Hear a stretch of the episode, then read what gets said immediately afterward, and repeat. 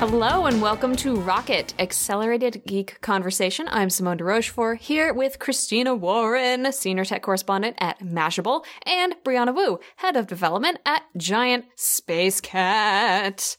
That's how it's pronounced, right? Giant Spacekat. I think so. I think so. But I'm not. I, am not important this week. What's important is Christina's delay of Rocket to go see One Direction. So uh, I'm bring us the hot journalistic take on that, please. Yeah, no, I'm at peak teen, right? So this summer I've seen Taylor Swift. Um, I'm, I'm seeing. Uh, I, saw One Direction. There's a very small possibility. We're not sure yet. Um, everyone, fingers crossed, but it's possible that I might get tickets to see Taylor in Los Angeles on August 22nd. And if that happens, like I'm not joking, I will totally like Is that through work or just for your own day benefit?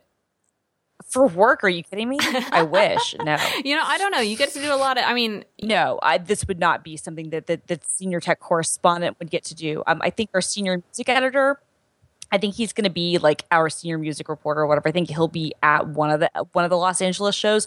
No, this would strictly be for Christina because this is what Film Girl wants to do. You need um, to yeah, replace him, fired, and then take his job in addition don't, to. I don't disagree. I yeah, don't disagree. Yeah, no, but I, yeah. I I did um I, there was a Groupon for One Direction tickets. Oh my god, Christina Warren. That's what you got? Yeah. Well, I went for a couple reasons. One, there was a Groupon, so it wasn't like a lot of money. Two, uh, my good friend Liz Pearson Liz underscore Pearson on the Twitter. She's our photo editor. She's fantastic. She's like the biggest One Direction fan in the freaking world. And so I wanted to watch her freak the heck out. what was great was that her younger sister came. Her sister lives in, um, uh, goes to the University of Missouri. And what happened was, is that um, One Direction was on Good Morning America the day before their concert in Jersey. And I was mm-hmm. able to get Liz and her sister VIP tickets to the, to the GMA thing. Oh my God yeah. Wow. So they showed up at like six o'clock in the morning and, and they were like freaking out and they were very close to, to, to the One Directioners. And uh, then so her sister you were like the hero. You got you the hero, Christina Warren. Totally. You were a like, benefactor. You were like the, the Santa Claus of One Direction. no, I was super happy to do it. And then Liz's boyfriend ended up coming too. And then um, we had some other um, uh, p- people at work going. So like eight of us went total. We had to sit in separate sections from one another. Oh but I, I was with Liz and, and her sister Mel and with Luke, and it was a it was a blast. I have to say, yeah. you guys, like it looked fun. Yeah, they it did good. Fun. Yeah, I mean, look, I'm I'm in my early 30s. I've never been to a boy band concert. I've been to a lot of like punk punk concerts, a lot of other things. My first boy band concert, I survived. It was a lot of fun, and uh, mm-hmm. yeah, I mean, you know, the, the teens were screaming. I made friends with this girl Keisha who was sitting who was sitting next to me. She's 15, and it was like her fourth. Oh God, Christina! came friends and like hugged like the whole night. It was really fun. No, you should. Be. I, I, I will admit on this show, and I can't wait for this to be a Kotaku in Action thread tomorrow. But oh yeah, I, I have actually attended NSYNC concerts before nice. and I will own that. And I enjoyed the. Mm, yeah, I had a really I, good time. If you haven't been to a boy band concert, you haven't lived yet. Right. So I'm glad right. that you are among the living yeah. now, Christina. Yeah. No, I'm, I'm glad too. I will say, you know, the only boy band member ever that I would like actually want to have sex with would be JC Chasez, and that remains true to this day. He's the only one I find like attractive. Hold on, attractive. have you seen his solo stuff? Yeah. Okay, and you still you, you still know feel that I way. Pretend like, like like like some girls dance with women didn't happen because he's still like now he still looks really good. Like if you re- remember when they did like the, the, the VMA thing where they had the tribute to, to Justin Timberlake and they uh-huh. cut like the rest of NSYNC out. It was really funny because they cut all of the other guys' mics except for JC and Justin. like JC and oh Justin are the only two you can hear because JC still can dance and still can sing, and Justin Timberlake has actually gone on record and has been like he's the most talented dude I've ever known. Like he's so good. His problem the reason he hasn't like broken through solo is because he does too many cool things and he can't just like focus on one thing. But yeah, wow. Anyway, okay. that's enough of Christina talking about boy bands. I'm yeah, yeah, yeah, yeah. Is this not our boy band podcast? Is that can, not? Can I say I finally read reviews of Rocket um, on iTunes because I, you know, like I get so much anger thrown at me that I didn't want to be like, oh, my show isn't good. But like our reviews are freaking glowing. Like Yay! people love the show. So thank you to everyone out there that's reviewed this. And, you know, they did say we talk about Taylor Swift a bit, and we do. We but do. uh, you know, well, now it's going to be One Direction from here on out. So you know what? You should have you should have let us talk about Taylor Swift. You're going to regret. Okay, I got to give you pushback on that because Dr. Dre's Compton album is oh out and is, is so good. So and good. I have I've listened to you two talk about 1989 a lot. But yeah, that yes. album, I'm sorry, I like rap music a lot more than Taylor Swift, and that is the best thing he has ever done. And like, I don't want to like spend a lot of time talking about it, but what makes it really interesting is good. every single song on that album is I don't want to say a different style, but like they brought in really big artists to do different tracks on it and one of the the things that makes um, you know like dubstep very musically interesting is uh, you know house from like the 90s um, it was often criticized for being kind of repetitive so what dubstep figured out is they could kind of break the beats down and make it irregular and change tempo a lot so your brain can't like mm-hmm. follow where it's going to go and like this new album took all the best parts of that and like produced it in one of the smartest most awesome albums I've ever seen with a lot of smart political messaging in it too. Mm-hmm. And it is a masterpiece. And I don't want to talk about it, but I do want to say like if you have an Apple Music subscription and you like rap music at all, check it out. I totally agree. I after you mentioned it today, I put it, I put it on. I only managed to listen to, through half of it before I had to do actual work. But like the beginning of that, yeah, the flow from the intro song into his first song was like mind blowing. I was sitting there with chills running down my spine. I was like, Brianna was right. So yeah, check it out. And I really want to see the movie. I'm a big NWA fan, and no, the album is fantastic. So yeah, it's a uh, it's on Apple Music. It's good. This episode of Rocket sponsored by Dr. Dre. Not really. but we should say that. Like it's interesting because it is exclusive to Apple Music. And you mm. know, I think that's I don't know how many of those exclusives Apple is going to be able to wrangle for their service, but if they can, like that is going to be a very strong competitive edge to that service. So, mm-hmm. you know, we'll see. Yeah. All right, so should we get right into it? Let's talk about it. who wants to like kick Android around for a bit. Who's up? Yeah. Let's kick Android around. So, do you want me to do you want me to set the scene here with the Android Delio? Set, set, set the scene. Give us some Stagefright. It was the end of July. The air was hot and full of flies and things. And a security researcher reported that 950 million Android phones and tablets were vulnerable to a malicious code that could be sent in multimedia text messages. And it could affect the device without it being, um, without any action on the part of the victim. So no opening mysterious documents, no actually opening the message even. It could still affect the device.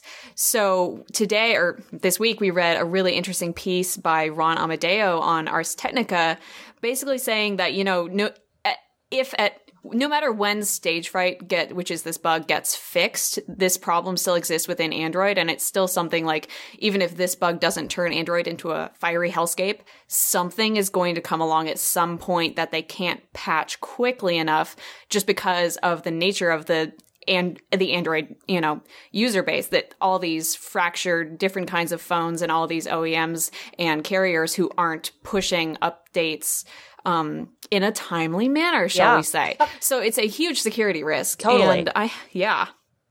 Uh, he had some suggestions for how it could be fixed. If you want to talk about that a bit, Christina, just emulating the Windows model, which I thought was really interesting. Yeah, I mean, his suggestions are basically that they have to kind of go to a universal update thing, where the, the what's here to kind of set the stage for the problem now. If people aren't familiar the reason why it's not so much that Android is, is more insecure than other operating systems, but because it is open, uh, what happens is that uh, phone manufacturers take it, they make it their own, um, and, and then oftentimes they customize it beyond that for the carriers. So take Samsung as an example. You know, they're the largest phone maker.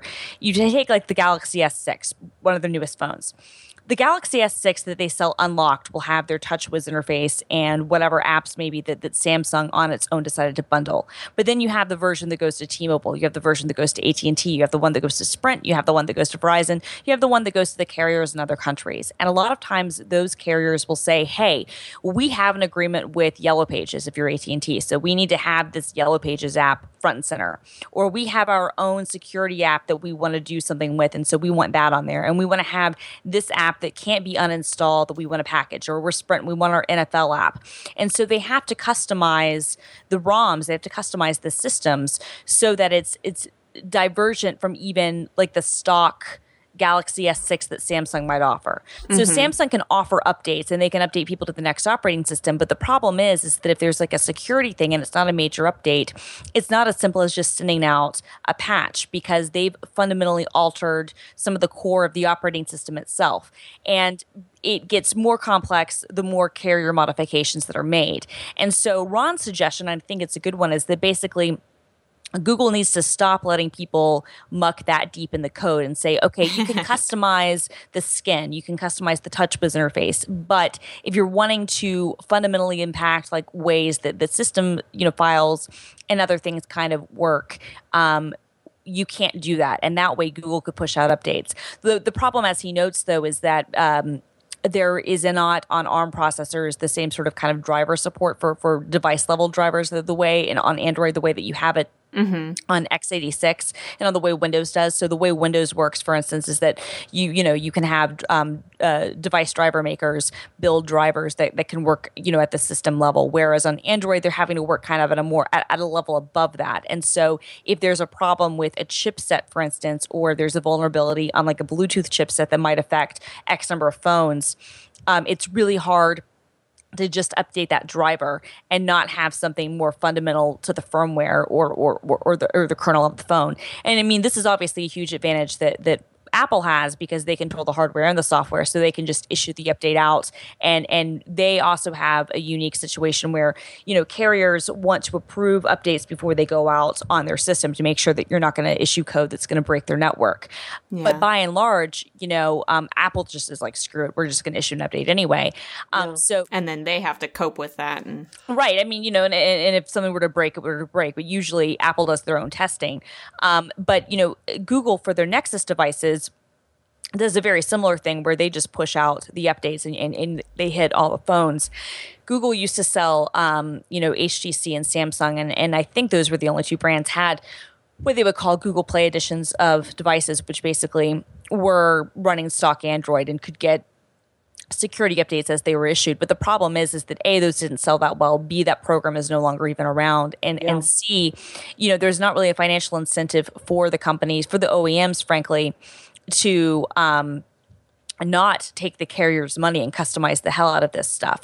So, I mean, I think mm-hmm. that Ron's suggestion, and it would kind of require a bigger overthinking of Android, and it would not, it's important to know this would not affect the fact that, you know, however many billion devices are, are affected by this stuff now. It would only be something that we would start at, you know, for the future would be to say, okay, already Google is doing things with Chrome um, and in the Android browser, which historically has been kind of um, a ticking time bomb because if you're using an older version of Android, people can have web exploits and, and JavaScript exploits that affect that version of the browser. So Google has already said, okay, since carriers are really slow to update, since OEMs are really slow to update, we're going to start separating certain bits of the Android operating system into separate apps so that they can be updated independently from the Google Play Store. So if you update Google Play services, then you can get an update to your browser or you can get an update to maybe this other underlying system. So Google can do some of those things, but I think that the, the Ron's point is that they need to go even further and say if you want to impact the what what used to be the old school kind of ROM, so to speak. There are certain parts of the system that you cannot touch that we will still have access to, and we can push out irrespective of your own customizations. Um, and your your ability to customize things will have to be on a different layer and maybe not interact quite as tightly integrated as it does work with it now. Um, and, and if that were the case, for instance, you know, Samsung had a vulnerability a few months back with um, a weird version of SwiftKey that they were using that was built into the Samsung keyboard that, you know, had a security issue. And they said, oh, well, we'll issue updates, but who knows when or how that will get um, dispersed that's one of those things that Google can't fix that because that was a, a, a core you know issue that Samsung made to their TouchWiz ROM. And, and and Ron's point is that what they could do is basically say you can't make that sort of modification, no matter how much money SwiftKey might pay you. You know, you're not able to, to, change what the default keyboard would be to the point that it can't be updated by us if we yeah, find out yeah. sort of security. No, I.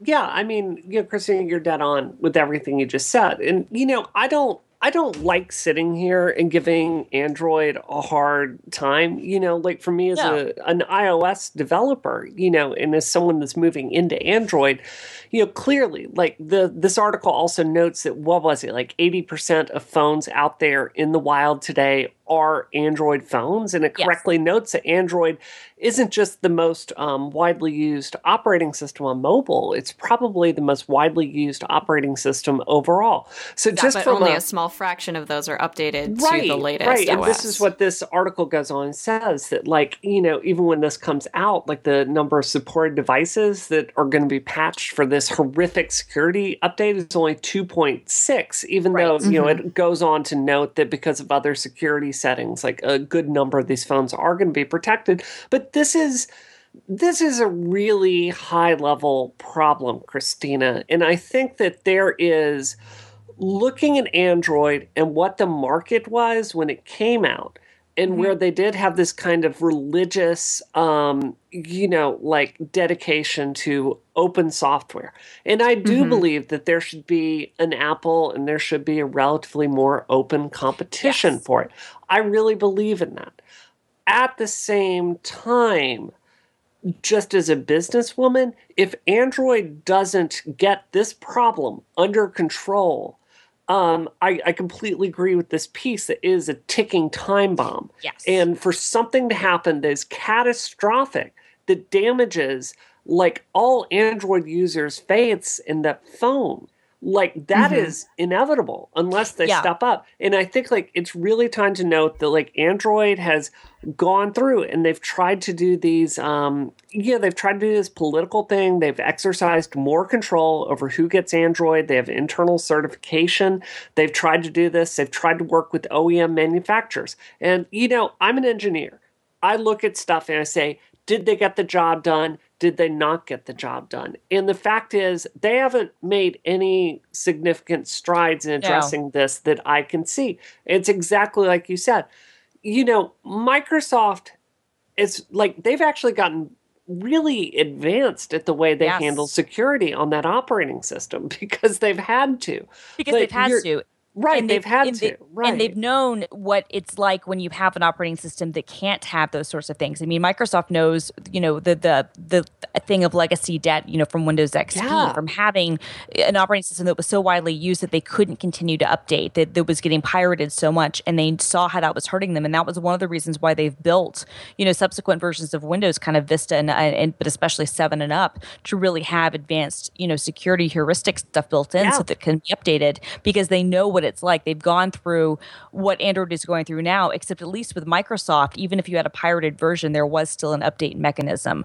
You know, um, there was still ultimately a way Microsoft could even change things on their servers if they wanted to, to say, if you're pirated, we can still send you an update. Whereas there's not a, a, a generic phone home, you know, to update thing on Android. If you're just using the operating system because you, what if you're not even using the services? What if you're like an Amazon and you're just using, you know, parts of the kernel and, and parts of the infrastructure? Infrastructure, but you're not actually using any of the Google connected stuff. Google won't have anything to say about it, but yet it's still, you know, Android compatible with some of the apps. I mean, it's, I, I agree with you, Brie. There's definitely a need for there to be a more open component. And, but I think that, that Ron made a really good point in his article where he wrote, you know, Google was so quick to want to get market share to want to kind of compete against Microsoft and, and, and Apple when they released Android that they didn't think through the, the context of the security stuff. And unfortunately, they've had opportunities, I believe, in the past, you know, four or five years to take more active steps than they have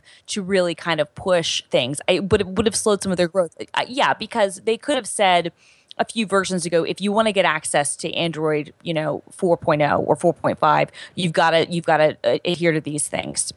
Yeah. And since developers would only build for those versions, then uh, then the OEMs w- would catch up. But at this point, where you still have you know very low adoption on 5.0 and 5.1, and and a lot of people you know customizing or, or it, we're not even talking about the fact that in China a lot of those devices don't even run Google services at all, um, but but yet can still kind of run Android apps. And a lot of people still pirate things from the Google Play Store, which is a whole yeah. other issue entirely. Yeah. You know, you still have people who are you know, using the Android logo and running Android stuff. But I think that if they'd kind of implemented probably, you know, I'd say about four years ago, it would have slowed their growth a little bit. But if they had said, you've got to implement these kind of structures, and if they'd started to do what they're doing now, where they're pulling out parts of the OS and making it more modular so they can update on the fly without having to have the carriers involved, it would have been better. But I yeah, don't know. I mean, I, and I and I think they can do that going forward. The problem with the new phones that they're producing, yeah, yeah the problem yeah. is going to be especially I think in the emerging world, as you're literally they're selling billions of these things a year. What happens when you have this ingrained user base where people are buying phones or have phones that are vulnerable and can be, you know, mm-hmm. um, bad things can happen from a text message because yeah. that's the real challenge. You're totally right, Christina. We could talk about that, but but first we have to talk about a sponsor really quickly. Simone, do you want to do that? This episode of Rocket is brought to you by Braintree, code for easy online payments. If you are a mobile app developer, you should check out Braintree. It is the payment solution used by companies like Uber, Airbnb, Hotel Tonight, Living Social, and Munchery. Braintree has made the payment experiences in these apps seamless and magical, and now you can add a similar experience to your own app. With excellent customer service and simple integration, Braintree gets you ready to receive payments quickly. And Braintree's continuous support plus fast payouts means you'll be as prepared means you'll be prepared as your company grows from your first dollar to your billionth. Braintree is also helping solve the problem of mobile cart abandonment by offering a best in class mobile checkout experience, and they make payment experiences in some of your favorite apps seamless and magical, and now you can add similar experiences to your own apps. Braintree gives you a full stack payment solution, support for all payment types your customers might want, including PayPal, Apple Pay, Bitcoin, Venmo, cards, and more, all with a single integration. It is with you across all platforms with superior fraud protection and their fantastic customer service and fast payouts. So, to learn more and for your first $50,000 in transactions fee free, go to braintreepayments.com slash rocket. That is braintreepayments.com slash rocket, the name of this podcast. And thank you so much, Braintree, for supporting this episode of Rocket. So, no, I, I think there's a I think there's a point with Android where, you know, like they're talking here about how the most popular Android phone in the entire world is the Samsung Galaxy 3. And look, let's just be realistic here. Like, we are not going to fix these phones that have shipped. No. And I think what Google needs to do is, you know, Snow Leopard was a very, very critical release for OS 10. You know, they took a moment and that year didn't come out with a lot of sexy new features. Um, but what it did was it upgraded the core of OS 10 that mm-hmm. allowed all this stuff to be done to it for years. And it really it was like shoring up the foundation of a house.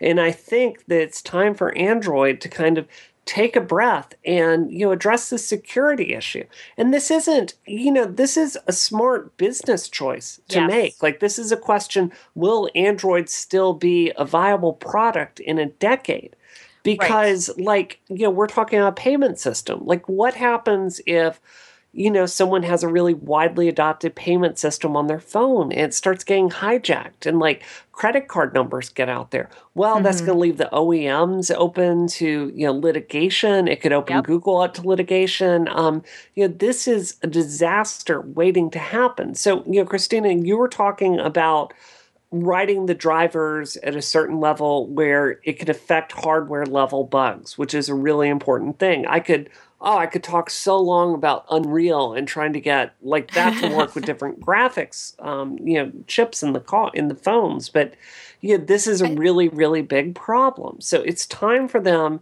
to take a beat, to think about the foundation of their operating system and kind of tweak it with future phones so it can be more secure. And I know mm-hmm. like the people that work at Google are beyond smart Absolutely. I know and so they, many talented people. and, yeah. and they, this is a problem. And they want to fix this. This is not something they, they, they, they, want to continue. Right. And I mean, part of it is that they are a little bit, their, their hands are tied a little bit, you know, because yeah. it comes down to the carriers and it comes down to their OEM partners. But I will say this I think Google has more strength than it sometimes exerts. They are freaking Google. They can say, if you want to have our licensees, if you want to be able to use our stuff, you've got to follow these rules. If you want to have, you know, if you want to be, um, a, a, you know, um, OHA, Open Handset Alliance. If you want yeah. to have Google Store, if you want to have services, you've got to follow these rules. And I think they can also say to the carriers, if you want to carry Android, if you want to have any access to any of our stuff, you've got to be willing to push out these updates. You can't say, yeah. you can't sit on your hands and say, oh, well, this is a phone that's no longer being sold. Sorry. No, you've got to say, yeah. we're going to issue this because the manufacturer's going to give it to us or Google's going to give it to us and we're going to update the phone. Yeah. Ars Technica did an interesting, a, a small-ish study on this, but the numbers the the number of months between updates being pushed by Google and then being implemented by the OEMs or car- carriers is ridiculous. It was yes. like 13 months in some cases. I that was appalling to me. Well, and again, that's because they're doing a couple of things. Like again, to use Samsung as an example, not to pick on them, but just because they're the biggest. You know, they had their TouchWiz UI overlay, which um, you know changes the look and feel of android and it's more than just a launcher it's a full skin um, you can find ways to kind of de you know oh TouchWiz a, a, system but it usually requires installing another rom so they've got very deep customizations on the ui front then as mm-hmm. i said they've got all these customizations for what apps are pre-installed so if you think about it for instance if you've got an app that can't be uninstalled that's like built in like let's just yeah. say like you know like a yellow pages app or or uh, actually better example like a carrier's like dialer or something mm-hmm. um, if that app if it was written in a certain way and it didn't adhere to maybe certain standards, and then Google updated something, and what if it breaks, right? And then what if it, screwed. right? Or what if it breaks with, with the new TouchWiz stuff? So what Samsung has to do is they've got to update their TouchWiz to work under the new underlying Google changes. They've got to backport the changes, recompile, make sure it works okay, and then they've got to make sure these apps they didn't develop but they agree to put on the phone work too. And so uh-huh. this is like you know you're thinking about many many different layers of moving parts of, of many different contract teams teams all kind of working at different rates. And then you've maybe got, you know, for, for a phone like a, a Galaxy S3, which as, uh, you know, as Brie was pointing out, it's like the most popular phone, that maybe has 19 or 20 different variants depending on the carriers and and where it's out there so you've got different roms that have to be prepared for all of those and so yeah it's going to maybe be it, it, could definitely be you know 14 months or, or, or, or you know longer before those are pushed out just because of the fact that it, it's not just one thing. It's it's you know it's, it's, a thousand moving parts. Exactly. Yeah. It's interesting to me um, what we're saying with the the updates generally come to phones that are still on the market not things like the galaxy s3 which are three years old. It seems like oems and car- carriers are viewing these phones as more disposable than their customers are and it kind of it's speaking to me about this sort of perceived class divide between yes. Android and Apple phones. Like it seems like the I mean, this isn't to say that people who buy Android phones buy them because they can't afford an iPhone. I'm not saying that, but it is interesting to me that the uh, the iPhone, which is perceived as a you know high business, almost luxury item, gets its updates, and I know it gets them because of the structure of the company. But there is no infrastructure like that in place for these right. Android phones, which are owned by you know a huge group of people, the people that are being affected by this are the people that aren't upgrading their phones. Exactly. They're still using three or four year old phones. And that's really an interesting kind of class element of this entire thing to me. Yeah, I mean, no, I, I, I, agree. There's a class element to it, but at the end of the day, like you know, it it feels like that poisons so much of the dialogue with with the subject because people it sometimes feels like Android people are really invested in believing that, you know, their phones are, are don't have these fragmentation problems. And, right. you know, it's like, you know, Windows has advantages over OS 10. I've talked a lot about, you know, Open, OpenGL and the problems with that uh, on the show a lot. You know, Android has certain advantages over Apple, but a really solid advantage that Apple has is you know the security and not having you know, twenty four thousand active right. devices. And yeah, no right. one here on this podcast is talking about this issue because we want to look down on Android users. Not at all. I am looking down on this. I, I can't look down on nine hundred fifty million people. This, no, is, this is about I, we have talked about security yes. so much on this show We talked about Ashley Madison. We talked about with Planned Parenthood last week. We're talking about with Android now. And the truth is, this is where we live our lives. This is where we yep. do our financial transactions. This is where we log into social media. It is so critical that this stuff be safe. And the only way that happens is by journalists like Christina and Simone, and you know, I guess to a lesser extent me, like talking about this stuff. You right. know, it's not personal. We're not trying to guilt trip no. Android users. We want you to be no, safe. not at all. No, we right. want them to be safe. And on, yeah. the one thing I would say about the class divide, because I think that it's actually even more. I, I think that there is that point there, but I would actually say it goes even beyond that, and I would say it comes into almost like a, a, a global kind of class divide thing. What bothers me about this, and especially the way people kind of the way the carriers and the, the phone makers, for that matter, kind of write this stuff off is that a lot of times these older phones are still sold actively in emerging markets. And that's what ah. pisses me off because I don't want somebody who's in India or in, you know, some part of Africa or in, you know, Indonesia to be having to, you know, they're getting a phone. This is to them a new and, and, and a good phone that's basically kind of rebadged or whatnot that's running, you know, software that could, uh, you know, really like negatively impact their lives and and and and that's definitely something that the, they're they're they're the people you know kind of the, the, newest kind of digital consumers are the people who are in some ways the most vulnerable to this stuff. And that's what really bothers me. Yeah. All right. Should we move on? Let's do it. All right. Um i'm gonna do i'm gonna talk to you guys really quickly about the fact that this episode of Rocket is brought to you by Text Expander Yay! from Smile. Yay! Yay! Smile, who sent me a lovely mug that I use very often. I love my uh, mug too. And you guys use both use Text Expander too, oh, which yeah. is great. Live and die by it at work, like yep. genuinely. Mm-hmm. yeah. If you ever need to type the same sentences, phrases, or words over and over and over and over again, this is what Text Expander is for. It saves you time and effort by expanding abbreviations customized by you into that frequently used text and even pictures. Text Expander 5 is here to help you type even faster than ever before, probably faster than the speed of light. That's my estimate. That's the estimate actually from the top scientists. Uh, it makes suggestions of frequently typed phrases that you can abbreviate and save time. It reminds you of missed opportunities to use those abbreviations while you're typing so you can really like build a habit and get into this habit of typing faster and more efficiently. Uh, the new version improves suggestions by omitting most single dictionary words and giving you control over notification, greater control over notifications. Yeah, how often, Christina, how many millions of times a day would you estimate that you use Text Expander?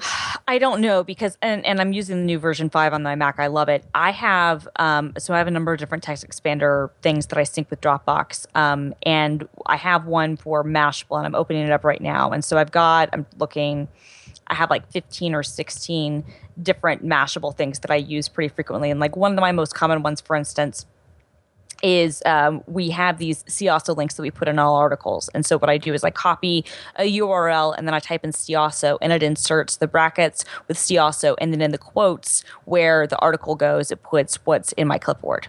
So nice. it automatically puts that there. And then I have things like we have a comment uh, section thing that we add at the bottom of every, every article. So I just type in MCOM, so like Mashable comment. I just type in MCOM and it inserts that code. Um, if I need to, you know, insert a video or or, or a gallery or something, I can copy text, type in a couple of words, and it puts that there. You know, I have things also to to make it faster um, to do all of my ASCII emoticons. So I use asterisk asterisk shrug probably fifteen to, to twenty times a day, and that just puts the the the, the, the shruggy emoticon there. I mean, I I use so many. They and then the, the, what's cool about the app too is that you can subscribe to. Um, pre um, uh, uh, created kind of snippet groups. So, for instance, there's like an, one for HTML and CSS and one for internet uh, productivity, so that you can type things like, you know, um, slash uh, like a, um, a comma uh, a URL and it'll create a, a, link anchor for the URL that is in your clipboard, which is super great. It'll automatically kind of create like a URL tag, so it makes it super fast to you know type in and and get around you know typing frequent HTML stuff. Which if you're like me, that those are things I do all the time, and it's just so much it's faster. It's possible that use. you've become too powerful thanks to Text Expander. It is true.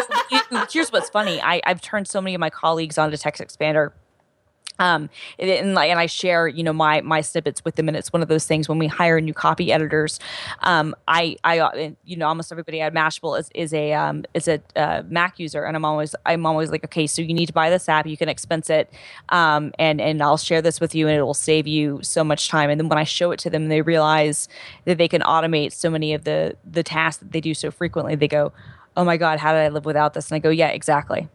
Oh awesome Text Expander 5 costs $44.95 in fantastic US dollars. Uh, upgrades are available for $19.95 for existing users, free if you've purchased on or after January 1st, 2015. You might have noticed we are in August 2015 right now. So, you know, get on that. You can find out more about Text Expander 5 by visiting smilesoftware.com slash rocket. Uh, and Text Expander for iOS is available on the App Store for iPhone or iPad. Do check it out. It has saved Christina's life probably 10 times at least yes. today. And Brianna is still here as well with us. So thank goodness. Thank you so much, Smile, for supporting this episode of Rocket. I almost said this episode of Text Expander. We've changed our podcast. we have changed our podcast name. yeah, thank you so much.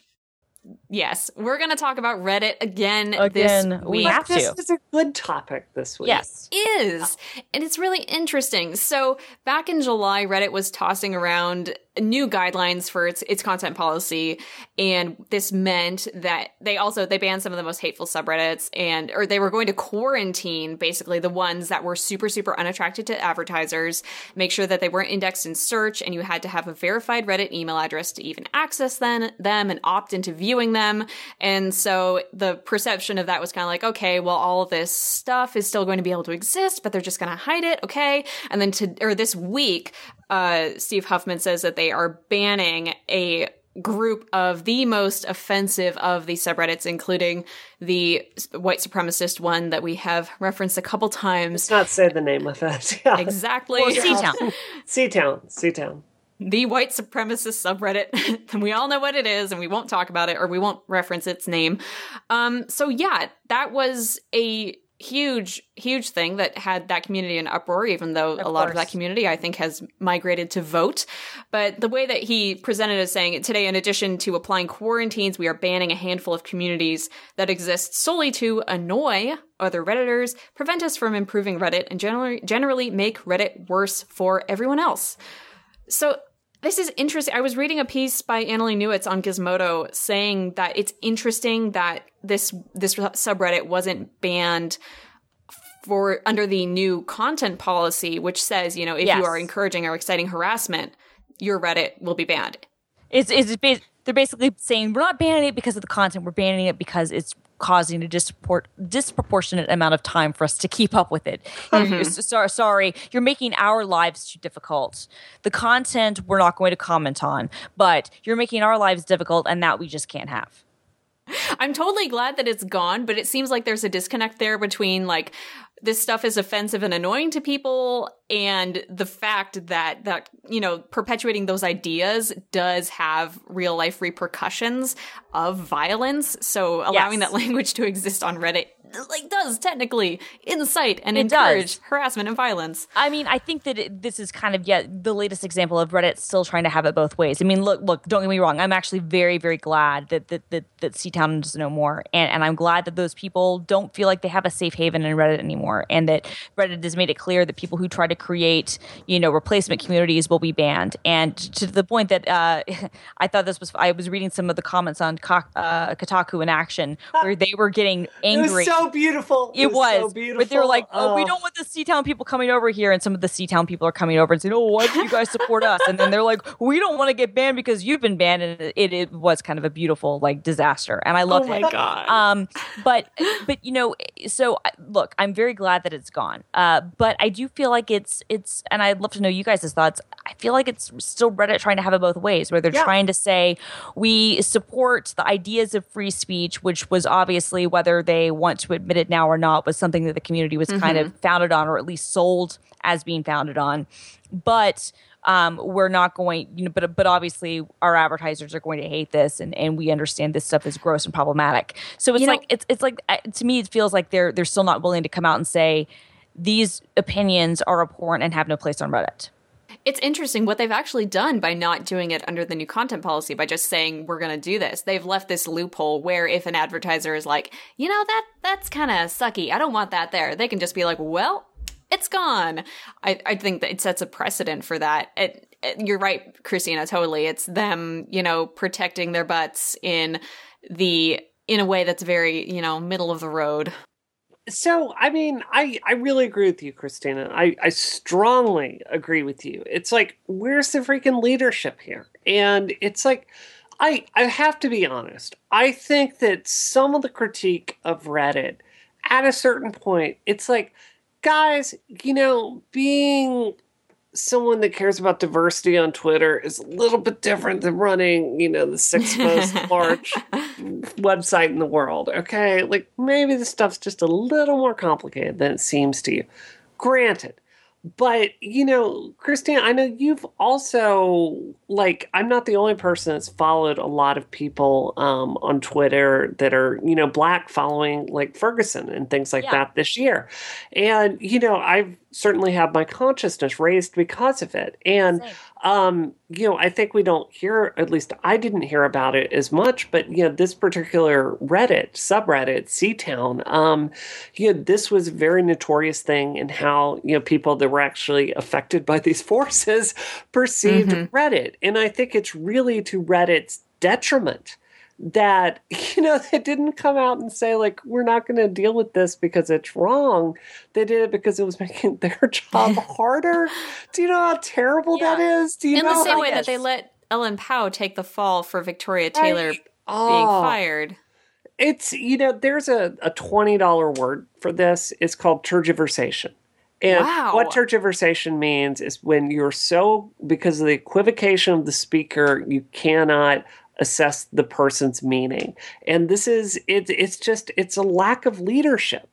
And mm-hmm. you know, like I have to be I, I believe in what they're doing as far as the quarantining. To me, that seems like a a reasonable step for like getting things kind of pushed aside where they're not going to show up with advertisers, but kind of letting Reddit users feel more open in what they're talking about. That seems like a reasonable step to me. But sure. if you're going to go through and like ban these, you know, rape forums, like I think like that's a point where you also need to stand up and like ban these racism forums. Yeah. And it's yeah. just it's another thing that gives me no confidence in this current leadership at Reddit, you know? It's like, was the one about rape banned because it had a verb in the title? Right. Like, I mean, yeah. I mean, that encourages a behavior. Exactly. I. I mean, and, and that's and that's the thing. I, it, it is bothersome to me. I I don't like to to kind of think about it in those kinds of terms uh, because it's uncomfortable. But I think you're right, where it is very interesting that certain types of of, of uh, you know forms will be um, banned, and let's be honest, are primarily being attracted by a certain type of people and the people who are outcrying against it are, are a certain type of people. And yet the outcry against something like seatown for however many years that was going on it took again not the fact that it was you know the largest white supremacist community on the internet for them to be like we don't want to be part of this but saying oh this is too much work for us to moderate. Uh, that's crappy yeah. just for, for lack of a better word. It's not good. It's not it's, good.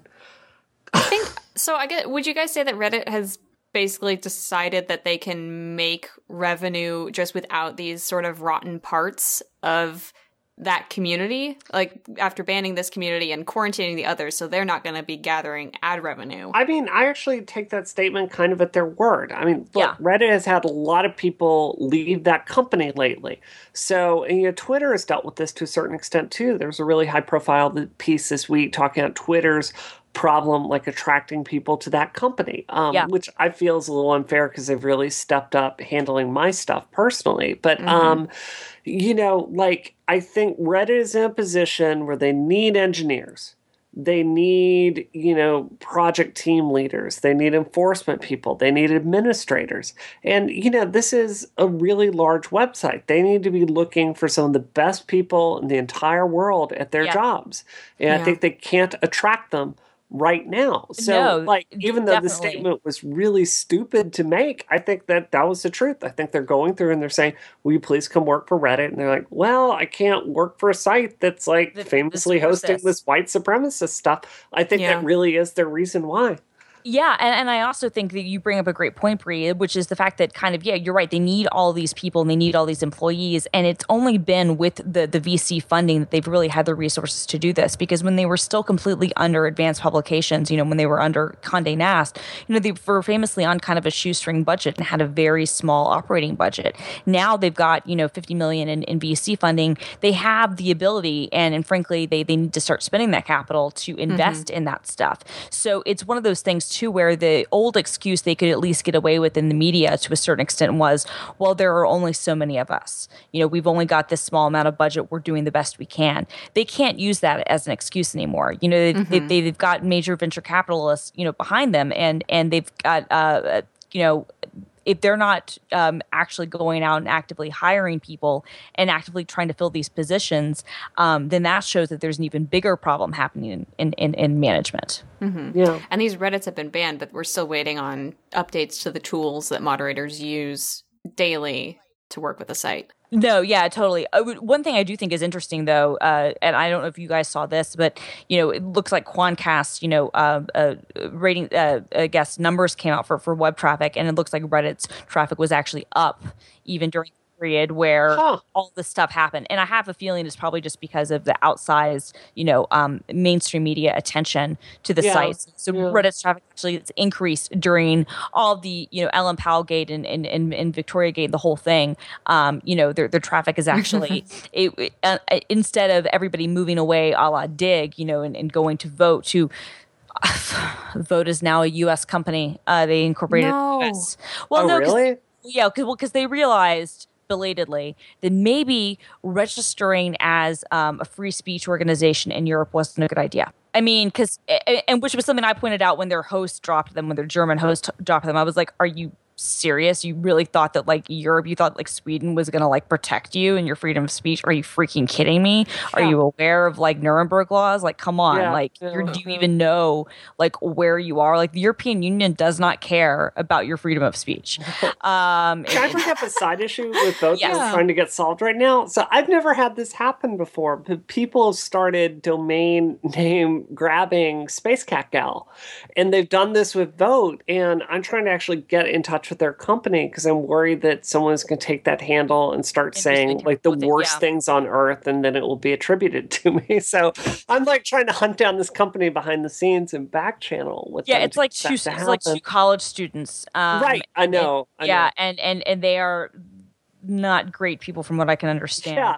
I yeah. know. At least I'll have the email saying, "Well, they wouldn't help me with this. This is my proof. It's not me." Um, but no, that I think I, I do want to say this though, and you know, this is kind of the other side of this. You know, I am someone that's a well-known feminist, and something I see people that have the same ideology as I do is I think that we were very slow to recognize when companies do things that are good. Um, yeah. I think Twitter is a fantastic example yeah, they have what like quadrupled, tripled their their amount of staff that are looking at reports that are sent in. Yes. They've broadened their um, harassment policies, and you know I've been talking about that this week on Twitter, where we've seen it go from like 15% of death threats get acted on and those accounts suspended to nearly 100%. And, you know, I'm not back channeling this with Twitter. I'm just reporting it the same way you would report this. Mm-hmm. Yeah, I know. And, and, and, I've had the same experience where right. it went from taking weeks or, or the, went from them, you know, six months ago writing back, oh, this is not violating our policy to right. now mm-hmm. immediately banning. Right. That's something so, that so worries I, me about social media is that that the good thing, the things that get fixed, I think don't get reported or spread as often as the things that are wrong. Well, that's my point here. It's like I I'm worried that you know, I, I feel bad coming out on the show and kind of blasting Reddit for this because the truth is they did finally get some really terrible things banned. And I, I kind of don't like not giving credit where mm-hmm. credit is sure. due. Totally. I want to tell everyone here, like, if they start writing their ship, you know, I would be delighted to tell you about that on the show. The same way I'm delighted to tell you how Twitter is improving on this show. And what I would like to see from the activist community is not just to like give some credit when people step in and solve a problem, because my freaking God, like I've complained on Twitter and I've developed software and led a company. And one's a lot harder than the other is. And like have a little bit of empathy. Like it is so it's hard solving this stuff. Like it, it definitely it, is. Dealt with any bureaucracy. It's like once a ship gets to a certain size, no one person can steer it. You know, you've right. got meetings and committees and you know like that's been twitter's problem. Like it's it's so yeah. large at this point you can't make changes. So just give mm-hmm. a little bit of credit when they do okay? Because no, it took a lot of work no, I, I would agree. I think it's worth giving tri- uh, uh, Twitter credit for definitely cleaning up and making the experience better. Unfortunately for them, um, you know, we can credit them all all they want for that. What they're receiving criticism for now, though, is from the business community, and that's because the company is kind of in shambles. And, but that's completely unrelated, at least to some of. I mean, you know, there's a tangential relationship, but it's it's not really directly tied to some of you know their their, their harassment issues beforehand. Um, so it's it's sort of I think a kind of cautionary tale which is that even if you can kind of right the ship for certain things, and you're you're dead on, Brie, we should definitely be pointing out the fact that they're doing a much better job with both, um, you know, recognizing harassment. I think their built-in uh, uh, quality filter tool um, is is mm-hmm. actually really good. If you've got that, you know, on the official apps, that it, it it'll hide stuff. Uh, pretty uh, pretty ac- uh, accurately. I, I, I found um, they, are responding. They have a lot more people looking at that stuff. But the problem um, for for them now is that they fundamentally, as a company, have bigger problems to deal with, and and it's it's impossible to say whether or not if they you know kind of started dealing with some of that other stuff earlier, if that would have made any sort of impact on the the very real financial uh, problems they're they're kind of having now and kind of leadership and product challenges they're having. Um, but at least um, they are not. The narrative is no longer about um, you know the fact that users are afraid to go on the service. They've they've taken very active steps, and, and when Dick Costolo, the, the former CEO, made a statement that says, you know, this is not who we want to be, um, I have to give him full credit for he, you know, really put effort into um, ramping up their resources yeah, to make it a better place. And and mm-hmm. a lot of mm-hmm. people in his position say that they will take care of things and don't. And and that was something that he totally, you know, was able to to come through on. He might not have done what Wall Street wanted um, with, with, with the stock and with the company and with kind of the product vision, and and maybe didn't have the monthly active users the way they wanted. But he certainly addressed the harassment stuff a lot better than um, other CEOs of other tech companies have. I think. Yep. Mm-hmm. Definitely. Should we move on to dessert? Let's do it. Let's do it. Okay. So, are we doing the Time magazine cover? Yeah, we got to. Yeah. We got to. Ugh. We done. We we agreed. So, Time magazine this week published a cover about the Oculus Rift with an interesting Photoshop, an instantly memeable Photoshop. But that's I think not really what we are going to focus on today. This Photoshop was a Palmer Luckey uh, wearing the Oculus Rift and ridiculous, looking looking Redonkulous. totally ridiculous. Yeah. What bothered me about it, and Chelsea Stark wrote something about it for us, and and I also did like a, a like a very quick gallery thing of like ten other times. You know, magazines have made tech luminaries look ridiculous. Is that it's like okay, what year is this?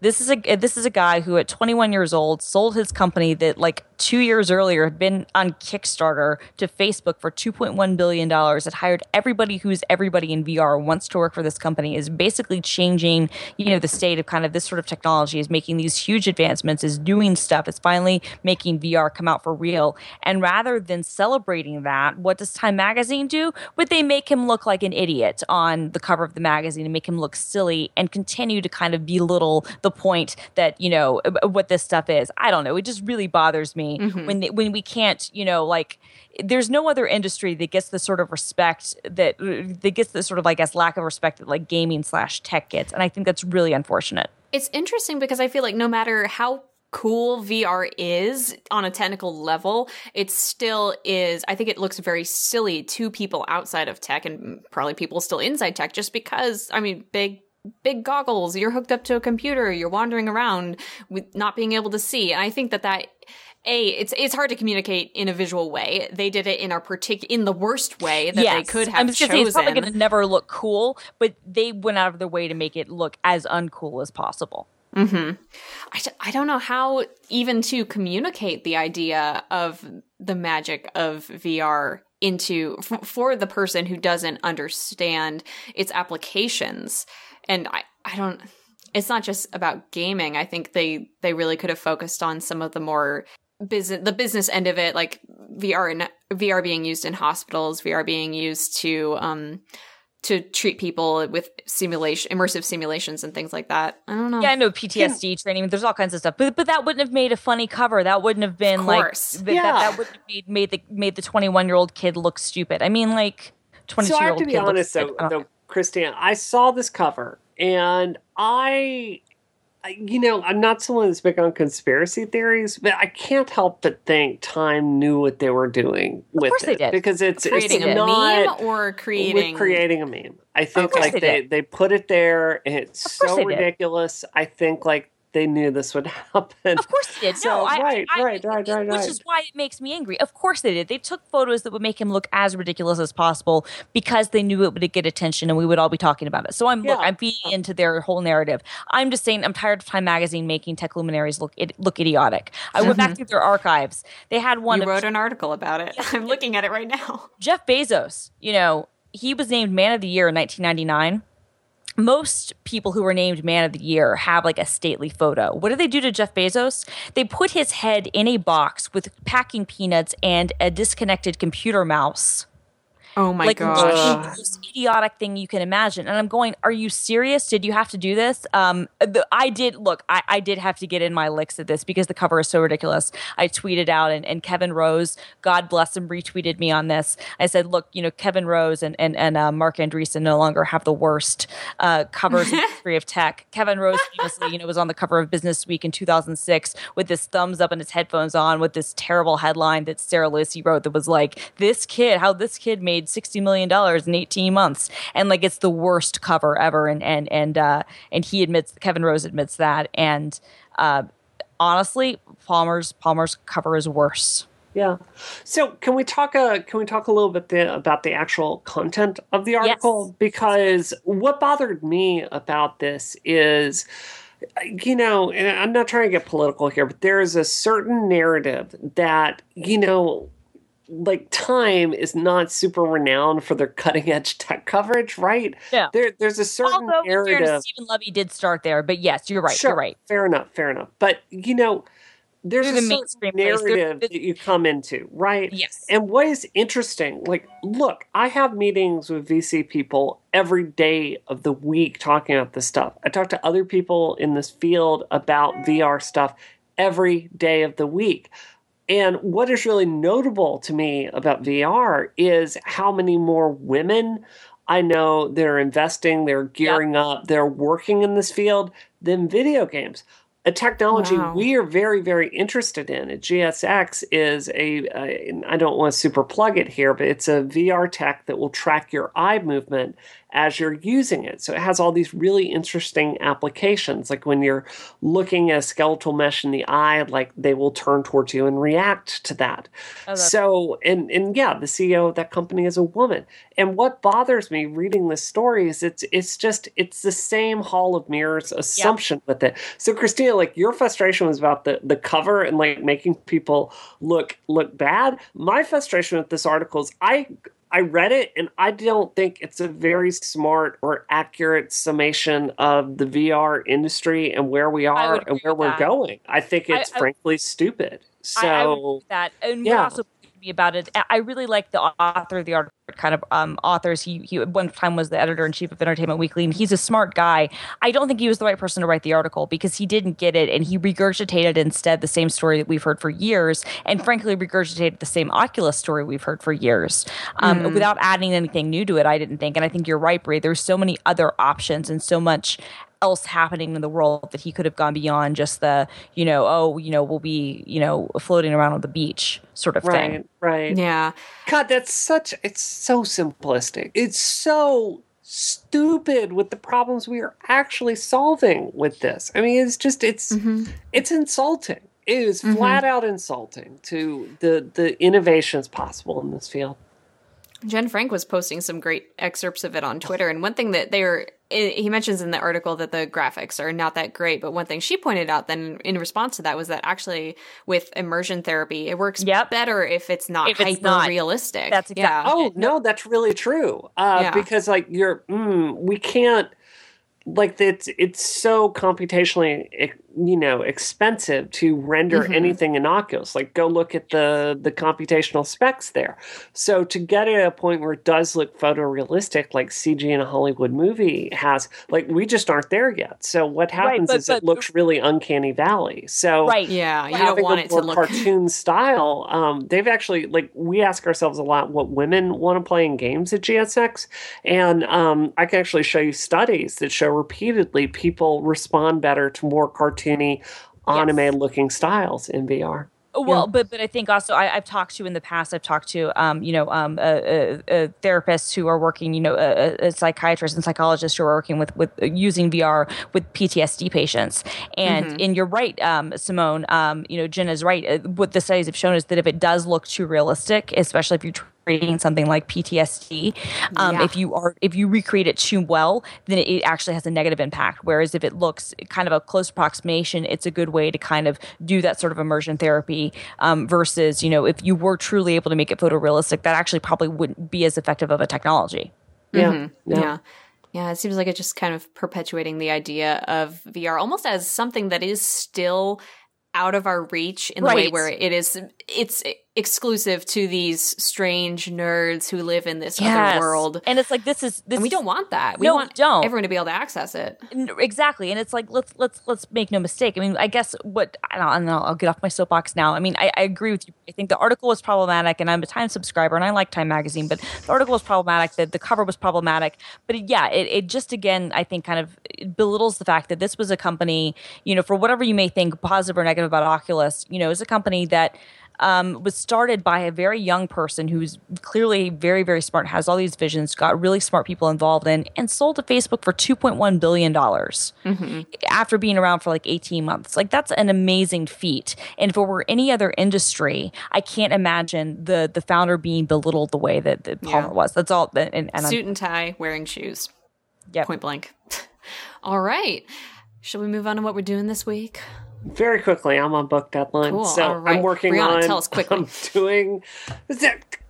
do you both remember when you first started writing, and there was the joy of seeing your name in print and being so proud of what you wrote, and then you move to where you're doing it professionally and you're being paid to it. It's such a headache with the deadlines. you just want to get it written so you can go do your stuff.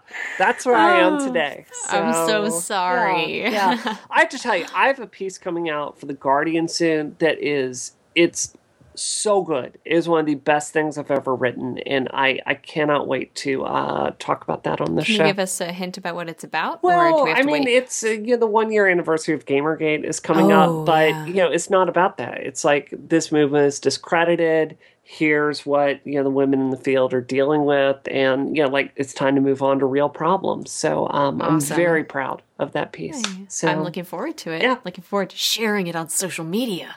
Oh, also, I'm going on uh, Al Jazeera tomorrow, which I always Yay. love. I think they do, they really do good coverage. I mean, I am because I I watched the debates yesterday. I've been watching more cable news than I usually do, and it's not good. Usually, guys, it's it's not good. Did so, you guys see yeah. Donald Trump trashing Megyn Kelly? We probably should talk about this because it's political. Oh my god, I can't but, even. I think we could talk about it a bit. Um, oh yeah, it was terrible. It was terrible. It was terrible. He's such a giant pile of trash. Christina, what are you doing this week? Yeah, so I mean, um, I'm watching a lot of TV and movies. Is basically what I'm doing. I, mean, I, I wish that I had like a more of a work life update to really give, but I don't have that much. and maybe it's because we're recording late because of me. Thank you for letting me see One Direction, you guys. Yeah, you've um, already had your big accomplishment basically, this week. The, the, basically. Your future's all set, Christina. You can retire now. Can retire. You saw One Direction and Taylor Swift twice in a year, or each in a year. Yeah, well, within three weeks at the same venue. So I'm I'm like dead. So yeah. What about you, Simone? What are you up to? Oh, so sorry. Uh, well, again, because it's the weekend, this is super awkward. I'm going down to New Orleans this weekend to visit a friend, and um, I'm, and then I'm going to totally blank on what I'm doing work wise. I, I, guess speaking Wait, to the writing thing, Brianna. What are you doing I in New Orleans? Uh, apparently going to lots of cemeteries and possibly sweating so much that I collapse into a puddle of goo on the ground and need to be buried in one of them. Are you going to the French Quarter? Yes. Okay. God. Okay. Yes. Okay. So I one thing I learned a lot from... of good bars down there. I'm just saying. So. Okay, please send me all of your recommendations. Actually, tell me if everyone in New Orleans really rides bicycles because every Airbnb listing I looked at was like, we have bicycles for you to borrow. And I'm like, this is suspicious. Why does New Orleans want me to ride so many bicycles? I tell you, if you got a tropical isle and manage to bring back some hand grenade mix with you. Is that the barn that you, is that the drive through barn? I'm, no, well, tropical isle is so good, and yes, you want hand yeah. grenade mix, and you want to make yeah. them at home, and you want to drink them all the time. You're yeah. so you're so right, Brie. Yeah, um, yeah. Uh, so you get that, and then we will get yes. trashed at PAX Dev together, like the oh. professionals we and, are. Buy enough so that you can somehow come to XOXO. We will see each other in Portland, and we will drink that together too. Because yeah, like seriously you're gonna need to mess re- message message me and remind me about the dates for that because I will yeah. put this. I'm gonna okay. have my assistant send you this hand grenade right mix at yes. tropical isle instructions about hand grenade mix. Right. Uh, unfortunately, they won't come in, in tropical isles. Fantastic hand grenade um, glasses, which are just like amazing. They actually look like I grenades. Will if I steal one? You well, yeah, they're they're plastic. They let you go because uh, this is great. Oh. There is there is no open container laws, so you can oh literally God. walk around with open beer and containers, and it's great.